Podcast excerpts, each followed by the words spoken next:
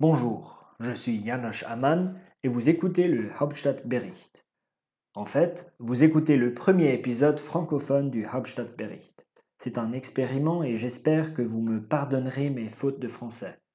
Avant d'entrer dans l'épisode d'aujourd'hui, permettez-moi de dire quelques mots aux auditeurs germanophones.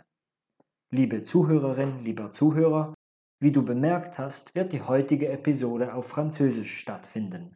Falls du Französisch verstehst, hoffe ich, dass du der Diskussion eine Chance gibst. Schließlich ist die Europapolitik ein gesamtschweizerisches Thema und es sind nicht nur Deutschschweizer Perspektiven relevant. Falls du dir keinen französischsprachigen Podcast antun willst, kannst du dich bei der nächsten, höchstwahrscheinlich deutschsprachigen Episode wieder zuschalten. Passons alors au sujet de cet épisode. Aujourd'hui, Je parle avec Nicolas Valder, conseiller national du Parti vert pour le canton de Genève. Nous discutons des raisons de l'échec de l'accord cadre. On discutera par exemple de la faiblesse du Conseil fédéral et du discours peut-être trop économiste dans la politique européenne de la Suisse. En outre, Nicolas Valder explique comment, à son avis, les Verts devraient se positionner dans la politique européenne de la Suisse. Bon, cela devra suffire comme introduction. Passons à la conversation. Nicolas Walder, bienvenue au Hauptstadtbericht. Bonjour, enchanté. La fin de l'accord cadre est un échec du Conseil fédéral, je, pense qu'on peut le dire, mais il est aussi un échec des, des grands partis suisses. La Suisse a mis ses relations avec l'UE en péril il ne semble pas vraiment avoir de plan pour l'avenir de ces relations. Comment expliquez-vous ce blocage de la politique européenne de la Suisse? Comment sommes-nous arrivés à ce point? C'est le fruit d'une surenchère, c'est vrai, de beaucoup de partis et de, personnalités politiques. Je dirais plus que les partis, c'est certaines personnalités dans les partis, que ce soit au Parti socialiste ou, ou dans le Parti du centre aussi, qui ont euh, pris la parole pour critiquer vertement cet accord et appelé à la non-signature de cet accord. Maintenant, euh, les partis, et je dois dire le mien aussi, on n'a on a, on pas tellement vu le vent venir parce qu'on on, s'attendait à ce que cet accord soit signé, ou au moins que si le Conseil fédéral ne le signait pas, la question serait soumise au Parlement. Mais euh, on ne s'attendait pas du tout à ce que cet accord soit, que le, le, Parlement, que le Conseil fédéral, pardon, se, se retire simplement des discussions. Et ça, c'était, euh, ça n'avait pas été anticipé.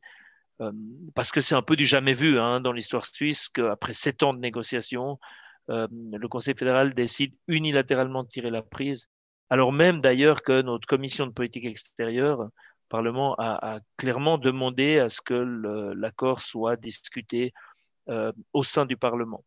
C'est pour moi un des premiers problèmes auxquels on fait face aujourd'hui, c'est le manque d'assises démocratiques de cette décision. alors le Conseil fédéral s'appuie sur le fait que il y a eu euh, des discussions qu'ils ont consultées. Et effectivement, dans les consultations, lors des consultations, euh, chaque partie a demandé un peu plus. C'est d'ailleurs c'est naturel dans une consultation. Sur n'importe quel accord, on vous demande est-ce que, ça vous convient? Vous allez toujours essayer d'avoir un peu plus. Mais personne, à aucun moment, disons, la consultation, ça a été OK. si on on vous donne pas ça, est-ce que vous préférez ne pas avoir d'accord ou l'avoir? Et cette question aurait été importante parce que, par exemple, pour nous les Verts, effectivement, cet accord mérite encore quelques améliorations. Mais, si on avait eu le choix entre rien du tout ou cet accord avec les quelques améliorations déjà apportées, eh bien, on aurait privilégié cet accord tout en exigeant euh, des mesures dans le droit interne pour compenser, par exemple, en matière de protection des salaires. Donc, clairement, euh, cette question n'a pas été posée. Cette question n'a pas été posée au Parlement.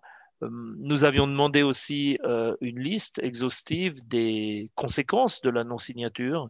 Cette liste nous a été refusée. On l'a reçue hier euh, au Parlement, mais elle nous avait été refusée en commission. Donc, avant la décision, disons, on n'a pas été, on n'a pas été consulté. C'est un déni de démocratie et c'est vraiment un échec d'un Conseil fédéral qui finalement n'a pas de politique européenne et se retire des négociations sans avoir de plan B crédible aujourd'hui.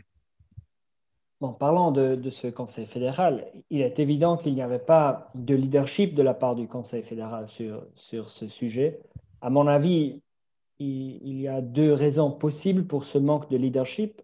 Soit nous avons des conseillers des conseillères fédéraux particulièrement faibles.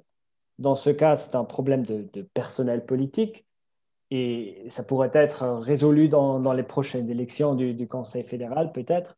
L'autre possibilité, c'est que c'est un problème plutôt systématique.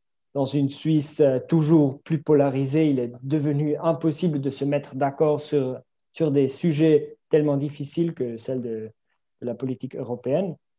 Dans ce cas, l'élection d'un nouveau Conseil fédéral ne, suffira évidemment pas de, résoudre le problème. Laquelle de ces explications vous convainc le plus ou, avez-vous une, autre explication pour, pour la pour le manque de leadership de, la part du Conseil fédéral?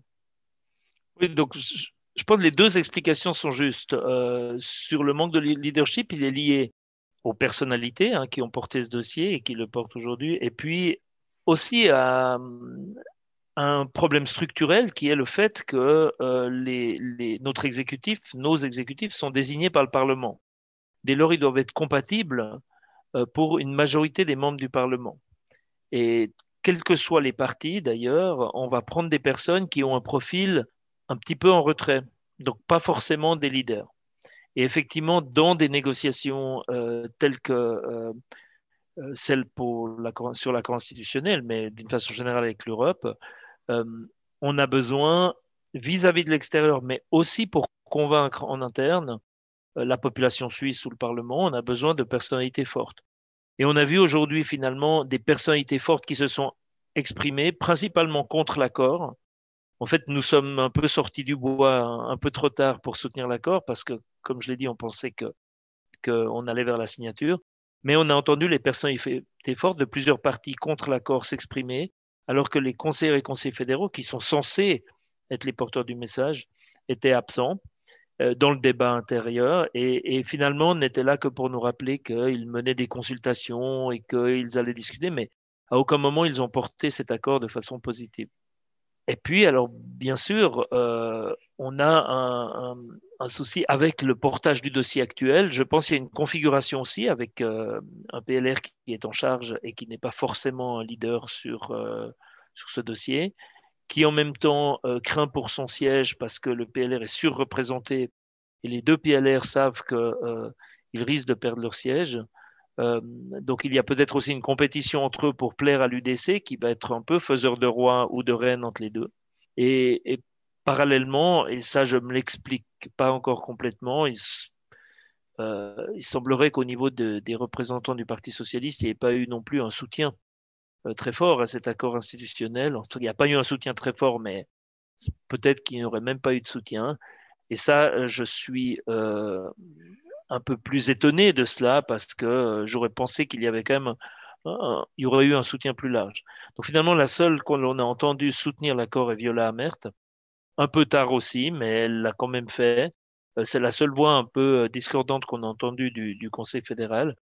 et au final, c'est un sentiment que trois partis qui sont censés, qui sont connus pour être europhiles, qui représentent cinq personnes sur sept au Conseil fédéral, euh, eh bien, malgré cela, euh, on a un échec finalement de la coopération avec l'Europe et un échec euh, dans le cadre de ces négociations.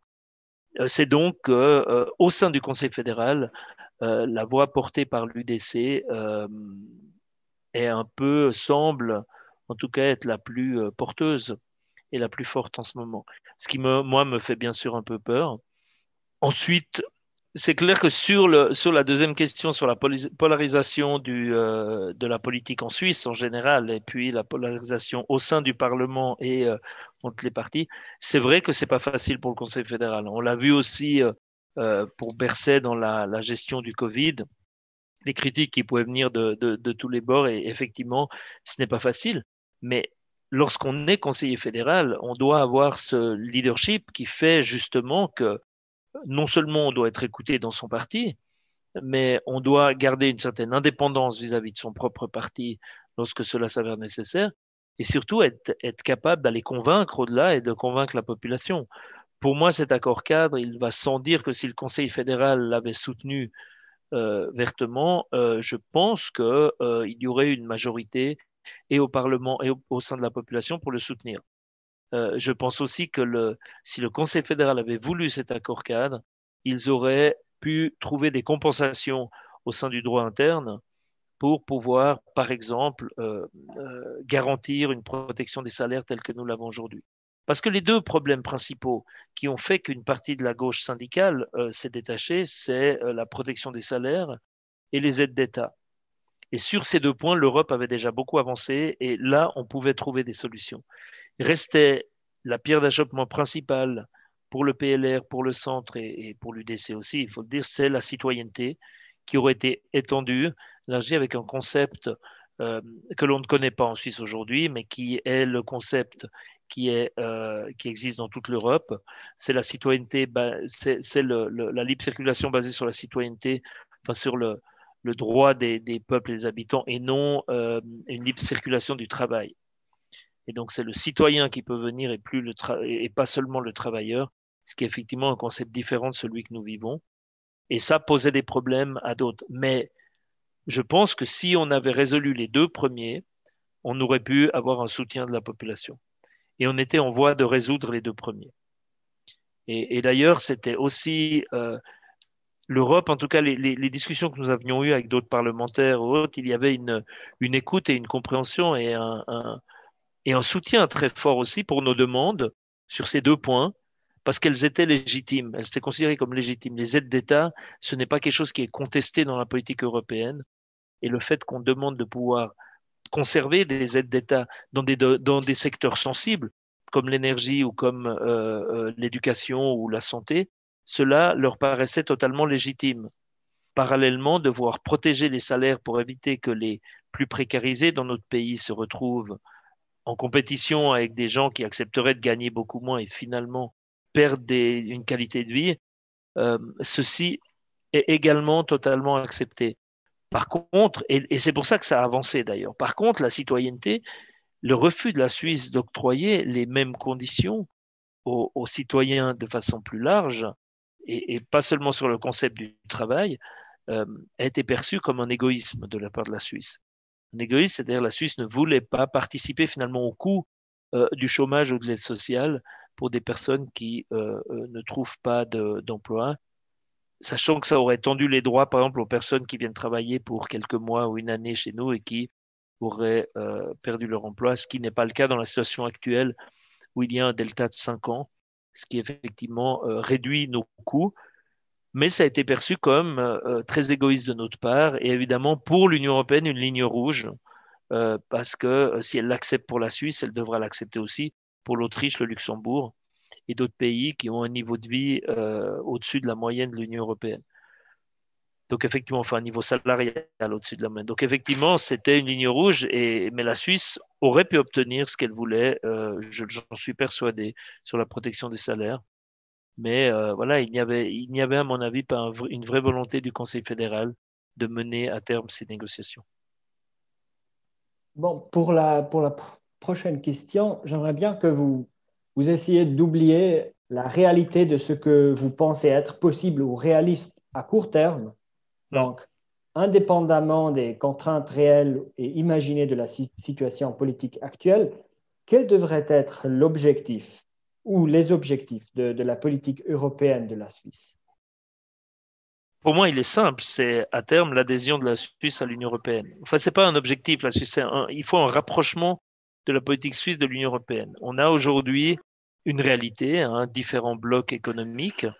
On a aussi des réalités euh, géopolitiques, on a des réalités climatiques qui font qu'on doit finalement travailler à une échelle beaucoup plus large.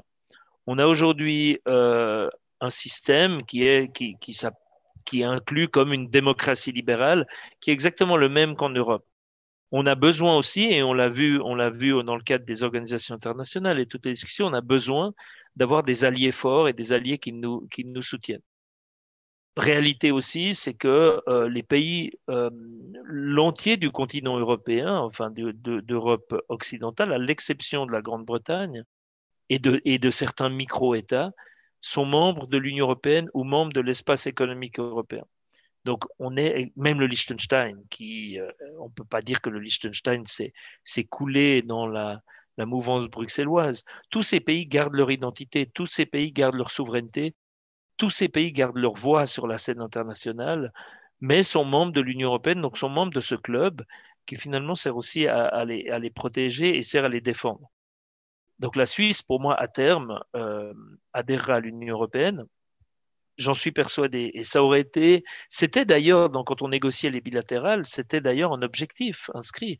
Ce n'est qu'il y a quelques années que la Suisse a retiré officiellement la demande d'adhésion. Mais la demande d'adhésion était toujours, là et, et, la voie bilatérale qui a été vue comme une voie euh, miraculeuse un peu pour la Suisse a toujours été perçue du côté de l'Union européenne comme une voie de transition c'était la transition vers une plus grande intégration de la Suisse. Ce n'était pas un objectif en soi, la voie bilatérale. À aucun moment l'Europe a, imaginé de négocier 130 accords avec un petit pays comme la Suisse. Et, encore, il manque des accords aujourd'hui, donc elle devra encore en négocier de nouveau, alors que l'Union européenne, c'est 27 pays. Et euh, voilà, bien sûr, on peut signer un accord de libre-échange ou autre, mais il y a, il y a une telle imbrication de nos économies que ça en devient totalement ridicule de vouloir absolument rester euh, indépendant. D'ailleurs, la réaction de, Mme Keller-Souter qui dit qu'elle va adapter le plus possible toutes les lois pour euh, être euro-compatibles montre très bien le problème de la Suisse. C'est-à-dire que dans le 99% des cas, nous adaptons simplement nos lois selon ce qui a été décidé par l'Union européenne. Donc, ça en devient ridicule de ne pas participer à la décision de ces lois, mais finalement, on, se voit imposer des lois aujourd'hui tout simplement parce qu'on refuse nous-mêmes de participer à la décision. Donc pour moi, c'est totalement, euh, c'est insensé. C'est le résultat d'un débat politique qui est peut-être bien né, mais qui est mal parti dans les années 90 et qui finalement euh, s'est construit sur une opposition à l'Europe qui était peut-être trop néolibéral à l'époque, qui aujourd'hui, je pense, euh, est en train de se concentrer sur les questions sociales, sur les questions de justice fiscale, climatique et autres. Et, je crois beaucoup en cette Europe qui s'est d'ailleurs beaucoup renforcée suite au Brexit. Donc je pense que euh, on va, et, peut-être grâce à cette décision du Conseil fédéral, les forces qui ont compris qu'il euh, était inévitable d'aller vers une, intégration forte de l'Europe, eh bien que ces forces-là vont se réunir et oser porter courageusement et sans tabou euh, ce débat. Alors, à quelle échéance nous verrons, mais en tous les cas, euh, je pense que c'est indispensable et il faut dès à présent vraiment y travailler et puis vraiment travailler sur l'image de l'Europe parce que elle est beaucoup décriée. Quand il y a évidemment des mauvaises décisions, euh, on ne la met pas en avant quand il y a des bonnes décisions.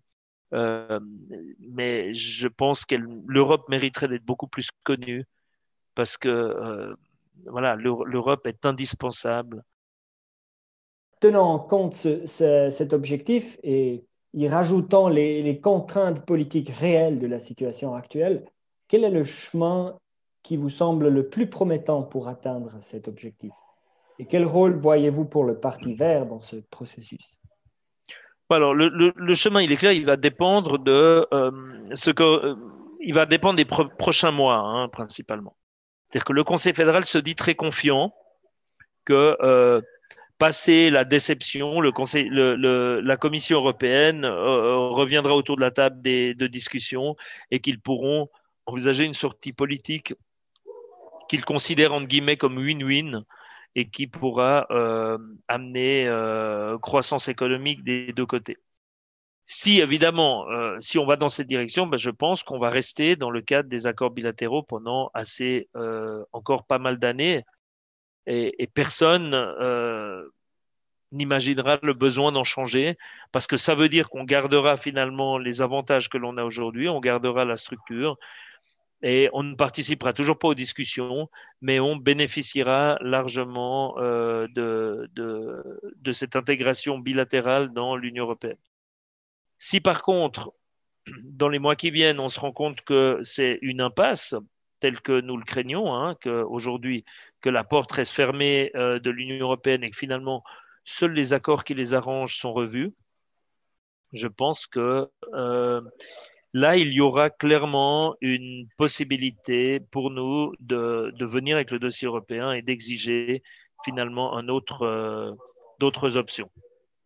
On est d'ailleurs, nous les Verts, on a déposé un postulat pour demander que toutes les options soient étudiées, évidemment, et, parmi elles, les quatre principales options, c'est-à-dire euh, laisser les accords bilatéraux euh, se déliter, euh, tel que c'est le cas aujourd'hui, c'est-à-dire on laisse des accords bilatéraux vivre, mais sans remise à jour, un peu comme un, logiciel informatique qui ne serait plus remis à jour, eh bien, à un moment donné, il devient totalement obsolète. Mais évidemment, ça se dégrade au fil du temps. Ça, c'est une option. La deuxième option, c'est euh, l'adhésion à l'espace économique européen. La troisième option, c'est euh, l'adhésion à l'Union européenne. Puis, il y a la quatrième, option que certains euh, dans la droite très libérale hein, souhaitent. C'est une option qui est de voie solitaire qui serait celle de euh, ne plus finalement d'avoir qu'un accord comme la Grande-Bretagne, un accord de libre-échange avec l'Union européenne, qui s'arrête là, donc plus un accès au marché, mais un accord de libre-échange.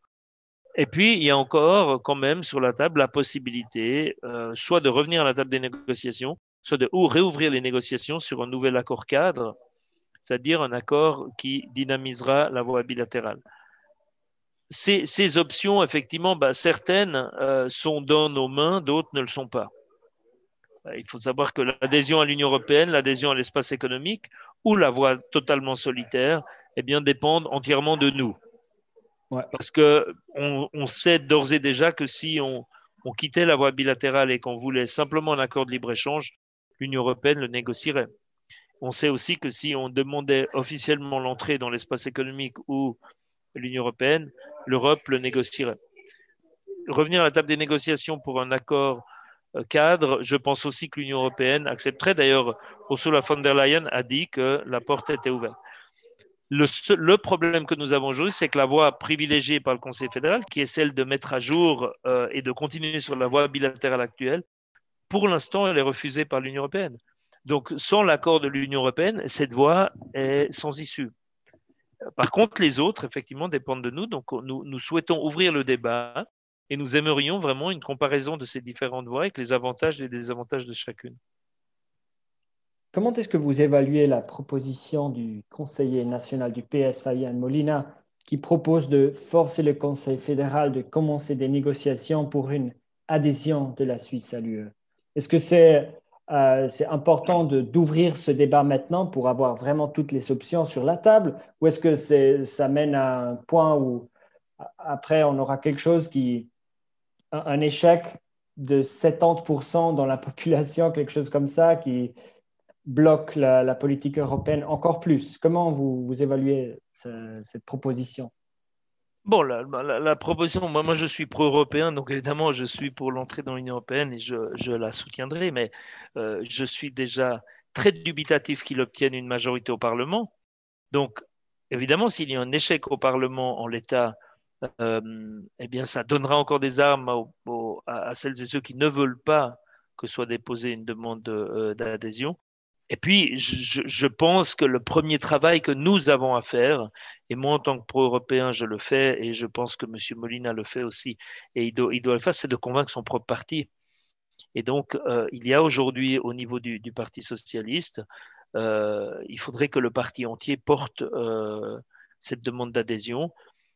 Parce que c'est vrai que si les forces progressistes du, Parlement euh, ne sont pas 100% derrière une telle demande, ce ne sont pas les autres qui vont le porter. Le PLR s'est déjà dit opposé, l'UDC est opposé, euh, le centre y est a priori opposé, mais en tout cas, il y aura peut-être des divergences, mais la majorité y est opposée.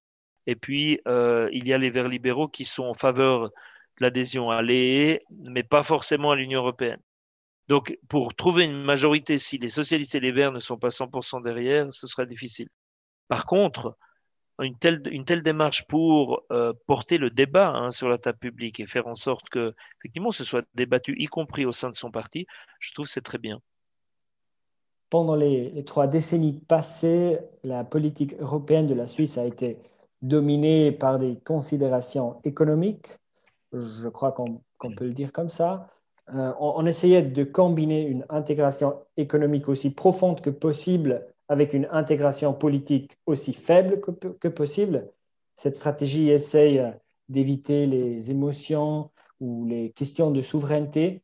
Mais le problème, c'est que les adversaires d'une ouverture euh, vers l'Europe ou d'une telle politique peuvent quand même utiliser des émotions et, la souveraineté dans euh, la souveraineté nationale dans leur discours. Donc, ils ont des outils de campagne qui sont beaucoup plus forts que ceux des adhérents, je dirais, dans, sur un, vu d'un point de vue euh, d'émotion. Mm. Est-ce qu'il faut maintenant réviser cette stratégie et, essayer plutôt de, de, mettre le focus sur, sur euh, l'intégration politique au lieu de, de l'intégration économique? Oui, je pense que c'est c'est la limite du discours économiste, purement économiste. C'est-à-dire, on dit, ben voilà, on, on, signe cet accord avec l'Union européenne, on signe cet accord avec les États-Unis ou cet accord avec tel pays, uniquement parce que ça nous amène un, plus. À un moment donné, euh, lorsqu'on signe un accord, il y, a, il y a plus derrière, il y a, un renforcement de la relation entre les deux pays, entre les peuples aussi. Je veux dire, aujourd'hui, j'imagine, la plupart des gens sont apprécient, par exemple, que ce soit dans les gares ou les aéroports, d'être considérés en tant que Suisses comme Européens et de ne pas, de ne pas perdre trop de temps aux douanes. Et cela, c'est parce qu'on fait partie de l'espace Schengen. C'est pas, c'est pas un rapport de, c'est pas uniquement économique le rapport avec l'Union européenne. C'est aussi une qualité de vie quotidienne. Moi, je viens d'une ville, Carouge, euh, qui est à deux kilomètres de la frontière je suis plus proche, mon environnement inclut la France, beaucoup plus d'ailleurs que la Suisse alémanique. Et cet environnement, il existe, on peut mettre toutes les frontières qu'on veut, mais il existe. Et, nous avons pris l'habitude depuis des décennies de le vivre, de vivre la frontière comme quelque chose euh, de très symbolique finalement, qui était là. Euh, oui, on a, on a repris connaissance de l'existence de la frontière avec la pandémie, mais pendant très longtemps, elle avait disparu des consciences. Et en fait, tous ces avantages d'une intégration dans un ensemble, on les a aujourd'hui, on les vit.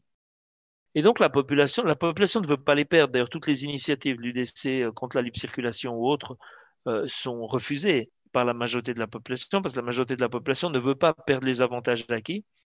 Mais par contre, sauf celle du, de 2014. Oui, mais c'était pas ciblé uniquement sur l'Union européenne. Oui. Ouais.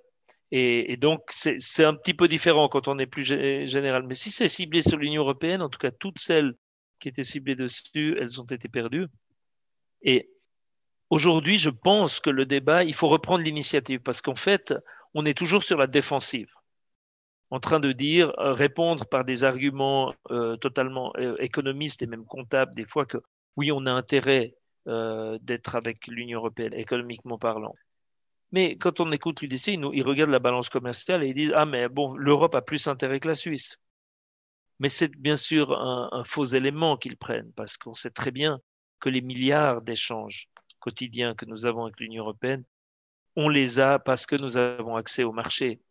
Et si les entreprises suisses n'avaient pas accès au marché, il y a longtemps qu'elles auraient déménagé de l'autre côté de la frontière. Donc le fait d'avoir accès au marché européen a permis à la Suisse un développement important, à, faciliter aussi l'établissement d'institutions d'entreprises sur notre territoire. Donc, on a bien sûr des avantages bien plus importants que l'Union européenne. L'Union européenne a besoin de la Suisse parce qu'on est euh, sur le passage et finalement, territorialement parlant, ils ont un intérêt à ne pas être coupés euh, par cette espèce de... Ça, deviendrait un trou dans leur, euh, dans leur pays, en fin de compte, dans leur union. Mais nous devons, nous, aller expliquer que l'Union européenne va bien au-delà de cela et que finalement, aujourd'hui, on a tous les avantages économiques, c'est vrai. Euh, et, certains disent ce sont des avantages. Non, il nous manque tous les avantages politiques. Et oui, ces avantages politiques, c'est-à-dire ceux de pouvoir décider, ceux de pouvoir participer à l'établissement d'une loi. Je voulais juste donner un exemple sur une loi euh, euh, sur laquelle travaille l'Union européenne, hein, qui est euh, finalement de, la, taxe CO2 aux importations. ce qui est très bien, c'est de dire, bah voilà, quand un produit est négatif, plus il est négatif en termes de, en termes climatiques et de, charge carbone, plus euh, on va le taxer. Et donc, euh, lorsque ce sera instauré dans l'Union européenne, la Suisse devra l'instaurer. Parce que nous n'aurons pas vraiment de choix. Ou alors il faudra, il faudra réinstaller des douanes ou un système de, de taxes des taxes en Suisse, ce qui est éminemment compliqué. Lorsque les signalétiques sur les produits changent dans l'Union européenne, eh bien, on les change chez nous pour éviter que nos entreprises doivent avoir deux signalétiques. Mais on ne participe jamais, nous, directement aux discussions sur les nouvelles signalétiques. Donc, effectivement, on a un intérêt majeur, je pense, politique, à faire partie de l'Union européenne et à ne pas subir finalement les, décisions. Et c'est ça qu'il va falloir faire comprendre, avec également derrière, en arrière-fond, je pense, une chose qui est, qui est beaucoup trop ignorée, c'est l'importance culturelle euh, de l'Union européenne. Euh, moi, en tant que euh, membre d'une minorité francophone en Suisse, mon espace de, respiration linguistique et, et, culturelle, il déborde bien sûr sur la France et dans toute la francophonie. Et je pense que on voit aussi les Suisses alémaniques, euh, leur, espace culturel déborde largement en, Allemagne et en Autriche. Et on a besoin, on est imprégné de cette Europe, mais on a aussi besoin de cet espace de respiration avec les pays euh, qui partagent une partie de notre culture. Voilà, donc euh, on a cette diversité, cette richesse de cette diversité en Suisse.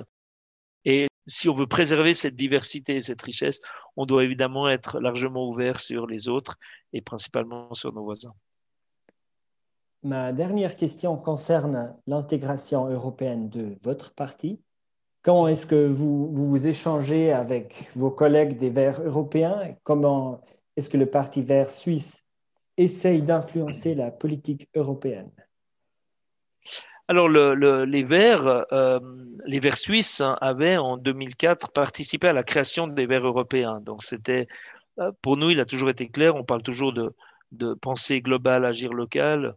Euh, des fois aussi, on, le, change en disant pensée locale et agir global, parce qu'évidemment, les, deux, sont interconnectés et on est conscient que les réponses aux grandes crises, on les trouvera au niveau global au niveau européen, on a, on a pas mal d'interactions. Bon, moi, je suis dans les commissions politiques extérieures et euh, affaires juridiques, et particulièrement pour politique extérieure, nous avons, avec nos collègues verts européens, mais de, de, tous les pays euh, de l'Union européenne et même en dehors, nous avons des, des réunions en ligne à peu près toutes les 3-4 euh, semaines sur divers sujets euh, en, en, lien avec les droits humains, en lien avec les négociations euh, euh, fiscale ou économique.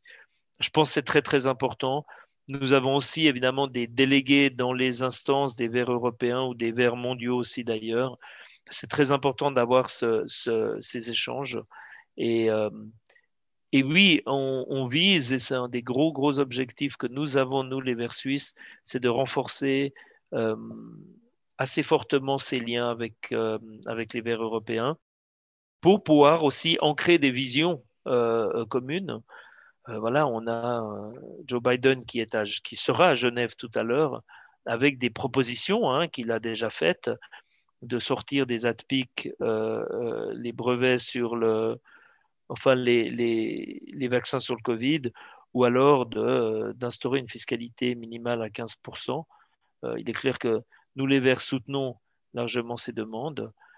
il est important aussi que les Verts dans toute l'Europe euh, et voire même dans le monde soutiennent, euh, montrent cette solidarité sur des, demandes comme ça, euh, pour pas avoir de voix discordantes, mais aussi voilà, pour, pour dans les faits soutenir ce qui nous lie. Et c'est une lorsqu'on demande d'être responsable par rapport aux enjeux et d'être solidaire, lorsqu'on réclame la justice climatique, c'est évidemment, ça ne doit pas être des vains mots, et je pense qu'on a une responsabilité aussi dans notre pays à porter des valeurs de coopération. Et, je, terminerai par là, si vous le permettez, c'est que cette coopération euh, est pour moi la clé de la réponse aux défis du XXIe siècle. On a terminé le XXe siècle sur la, sur la compétition, compétition souvent acharnée, euh, sur les égoïsmes nationaux. On était dans l'orientation euh, Thatcher-Reagan, néolibéralisme, le moins de règles possible, et puis chacun se débrouille, le monde est une jungle, et finalement, les plus riches s'en sortent bien, et puis ben, les plus pauvres, ils avaient qu'à être riches, tant pis. Aujourd'hui, ce système n'a pas fonctionné. Au même titre que d'autres systèmes précédemment, le néolibéralisme a conduit à un échec. Un échec climatique, un échec économique, un échec euh, social aussi. Aujourd'hui, euh, nous devons inventer un nouveau système. Et ce système, et, l'arrivée de Joe Biden et ses décisions le montrent, c'est la reprise en main par les États euh, des défis, mais aussi des réponses à apporter, et puis une coopération, une coopération la plus large possible qui inclut tous les acteurs. Et je pense que, euh, j'espère, et ce sera mon message pour le Conseil fédéral, il faut qu'il s'inscrive dans cette coopération internationale et euh, qui sorte de l'image d'un monde basé uniquement sur la compétition, où finalement l'objectif de la Suisse ne doit être qu'un taux fiscal minimum pour pouvoir attirer toutes les entreprises, quelles que soient finalement les conséquences de cette politique pour les autres acteurs. Donc oui, je pense qu'on vit un tournant et euh, les Verts euh, veulent s'y inscrire. C'est pour cela que on doit avoir cette coopération euh, avec nos collègues Verts d'autres pays. J'étais en ligne tout récemment avec des collègues Verts qui, créent une section aussi dans une ville en Argentine euh, nous venons d'écrire au Conseil fédéral pour demander un soutien pour la libération de nos deux élus vertes au Guatemala qui ont été arrêtés de façon totalement arbitraire. On a cette responsabilité aussi euh, de, penser et d'agir euh, globalement. Nicolas Valder, merci pour la discussion. Merci à vous. Ceci, c'était la conversation avec Nicolas Valder, le conseiller national vert de Genève. Vu que c'était le premier épisode du Hauptstadtbericht en français, je vous saurai gré de toute forme de feedback.